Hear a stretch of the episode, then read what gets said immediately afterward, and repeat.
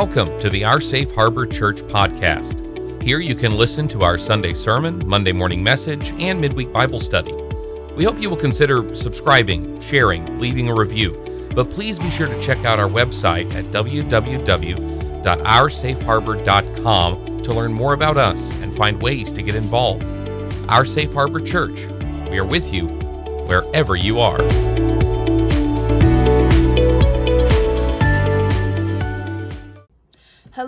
Wonderful people. Thank you again so much for being here with me on this journey of figuring out how to better reflect God in all aspects of life by looking at some things that I wished I had been taught.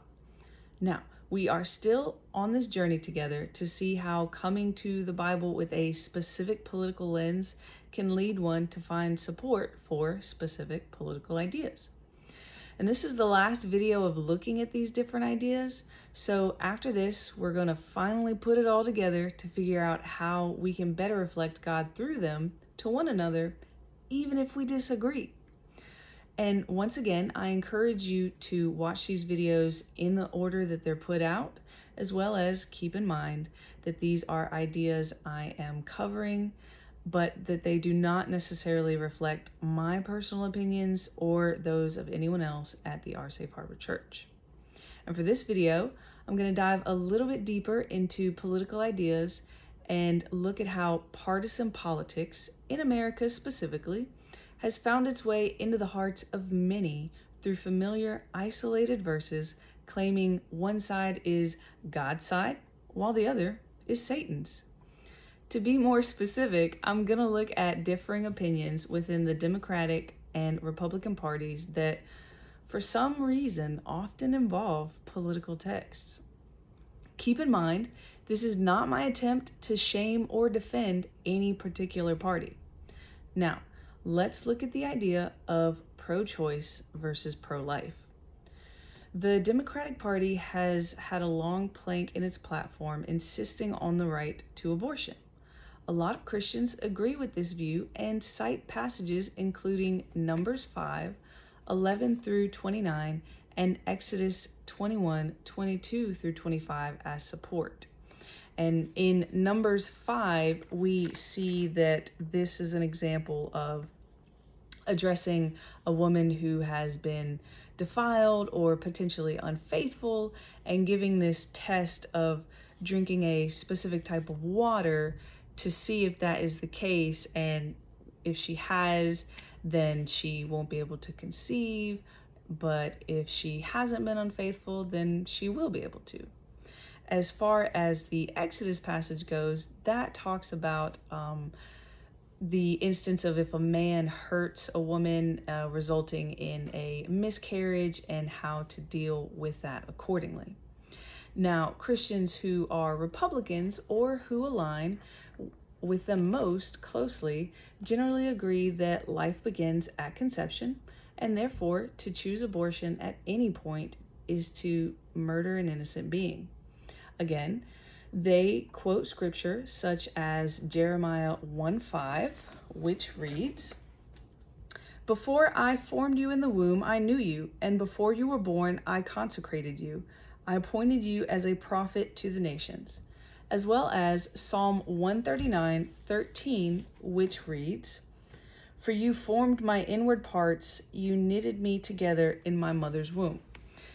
And other verses like that uh, are used by the Republican Party and those who are part of it to support the claim that God does not want anyone to abort a child for any reason and that to do so would be sinful. Now, there are plenty of other topics, such as LGBTQIA plus rights and more, that we could go through, but that's not the point of this video or my purpose at all. The purpose is to look at all of these differing views and come to an understanding that if you put on a certain lens, you may likely be able to find that the Bible can support your views. Now, the problem with all of the topics I've mentioned from part one to now, and the many others that I didn't, is that these same biblical texts cited in efforts to support specific ideas are taken out of their context and stretched to fit the lens and preconceptions of the reader. Basically, what you read into it is what you're going to get out of it. For example, the pro choice references given earlier do not explicitly state agreement with abortion. Abortion is not the context or the focus of any of them, as these texts look at ideas of infertility and an eye for an eye mentality in that ancient world. For the pro life references given, we again do not see any context or implication of do or do not abort.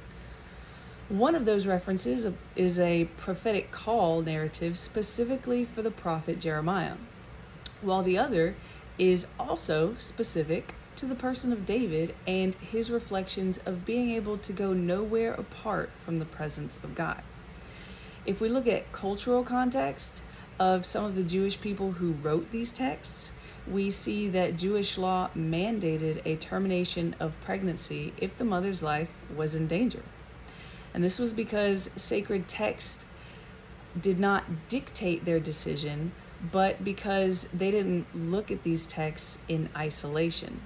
They understood the principles presented, but also that they would be applied differently in different times and circumstances of their own culture. And now, when we look at the person of Jesus, we see that he lived in a time and culture that was occupied under Roman rule. However, socialism, capitalism, or communism did not exist as established social or economic theories during this time and were quite frankly not part of his agenda. His commentary and interpretation of the Hebrew scriptures and traditions were based on applying those principles to his own cultural context at the time. Now, what does all of this mean? To put it simply, when it comes to many, if not all, of the political ideas uh, presented, the Bible can be used to support any argument if we're willing willing to read them out of context and divorce them from their time and place. Now, the reality is that the Bible simply does not help either side or system in any debate, form, or fashion. And honestly, it was never meant to. And we're going to talk about why in the next video, and then start seeing how, even with our differences, and those differences are okay, we can still come to a place of reflecting God and all of His love and wonder through them. Now, once again, I'll end by stressing that I am laying out a context here, not expressing my personal opinions or those of anyone else with the Our Safe Harbor Church. Thank you again for listening, and I'll see you next time.